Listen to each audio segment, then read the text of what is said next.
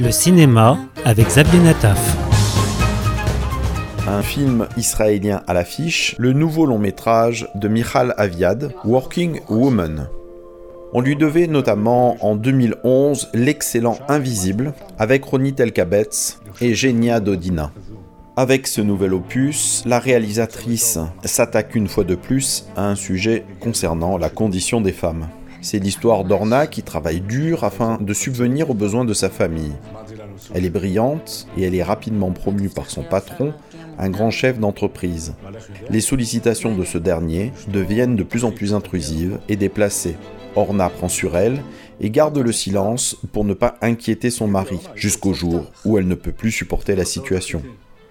Elle décide alors de changer les choses pour sa famille, pour elle et pour sa dignité le combat d'une femme contre le harcèlement, sujet très à la mode ces derniers mois. Mais la réalisatrice avait déjà ce projet en 2007 quand une de ses amies est venue chez elle avec une collègue pour lui raconter comment elle avait été sexuellement harcelée par son patron pendant trois ans.